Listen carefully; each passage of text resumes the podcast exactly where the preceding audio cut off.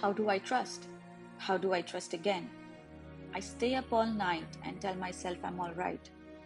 Are you just harder to see than most?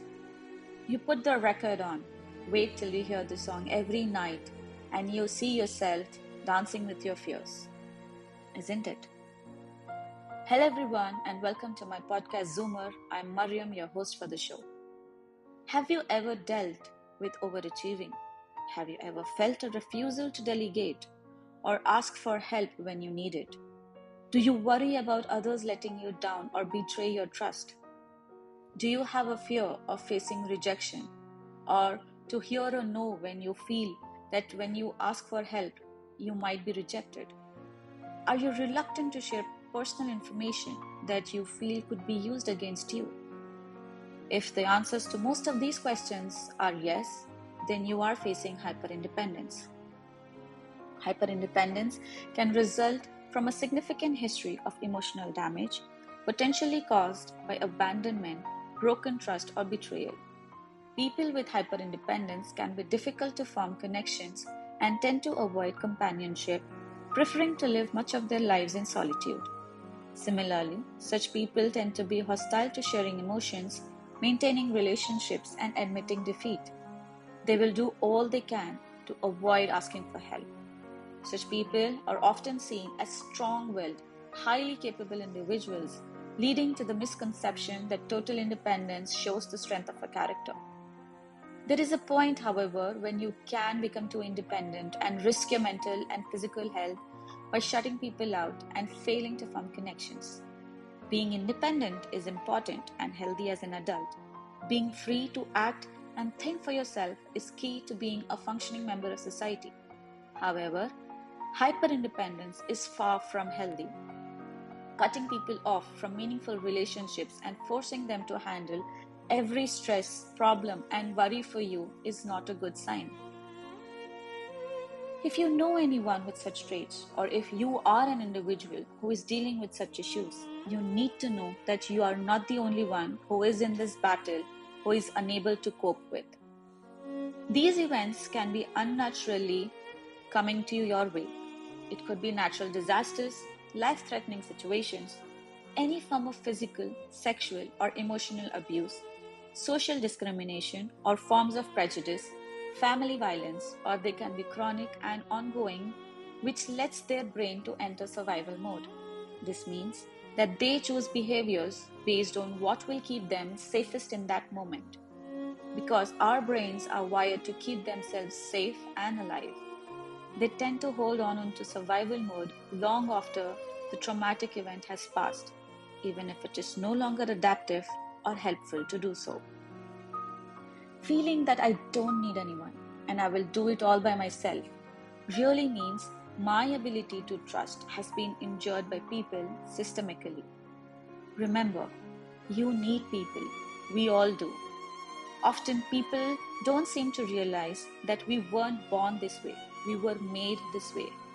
The emotional validation we sought out either when we were children were not given to us or at some part of our life we were left to build our way all by ourselves. So we realized that instead of asking for it, it's easier to just find it within ourselves. We grew up being accustomed to being let down by those who are supposed to love us the most. So eventually, we realize we don't need anyone. We have that mentality when it comes to our partners as well. So we eventually realize we don't need anyone. We don't need you. We want you. If you give us an excuse to leave, we will. We are not going to wait for you to change and be with us. The other trait such people possess is that most people really think a person keeps going because it doesn't hurt. The truth is, it hurts more than he or she can admit.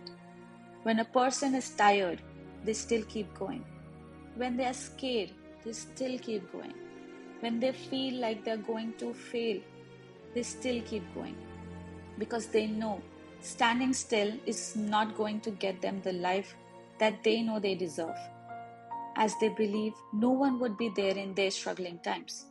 So they can either get with the situation or get out of the situation to find their way. because no matter what, they keep going.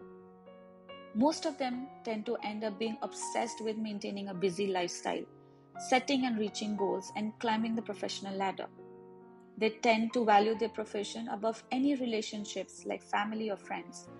They would gladly sacrifice relational commitments to prioritize their work. Although hyperindependence is not a formal diagnosis, it's a trauma and stress response. People with such traits can work on healthy relationships, trust, and honoring their own limitations in a therapy. While hyperindependence can cause problems, it is likely to help survive a traumatic situation if one develops this response. One can always acknowledge how this response helped you at the time while working to let go of the behaviors that no longer serves. Remember that moving past this response takes time and can involve small steps forward as well as periods of regressions. Be gentle with yourself and leave space for difficult times. Finally, for people who are dealing with the situation or to people who know someone is struggling with this phase, please assure them that the support is always available to them. Therapy can go at a pace that they are comfortable with, and there is no deadline by which they have to get better. They can take time finding a provider who is a good fit and know that they can let go of the maladaptive coping partners that can help them to survive the past. Be patient, be gentle, and most of all, do not give up. Let's normalize the situation to know that this is not a disease or a mental state. It is a trauma which has to cope up with and recover from. Find a person whom you can sit and share your fears with. Release the feelings that you have been holding up for so long. Try to repeat some affirmations related to letting people in and receiving support. Make self talks such as I'm worthy of being supported and loved. I'm worthy of having heartfelt connections. I am worthy of being seen, heard, and accepted. I'm worthy of being loved and cared for by myself and others. I'm worthy of receiving help and support.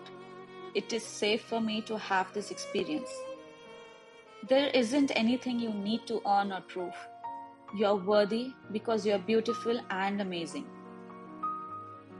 Please know if you're shutting down people because of your past traumas, kindly know that you do not need to do everything on your own just because you were hurt in the past.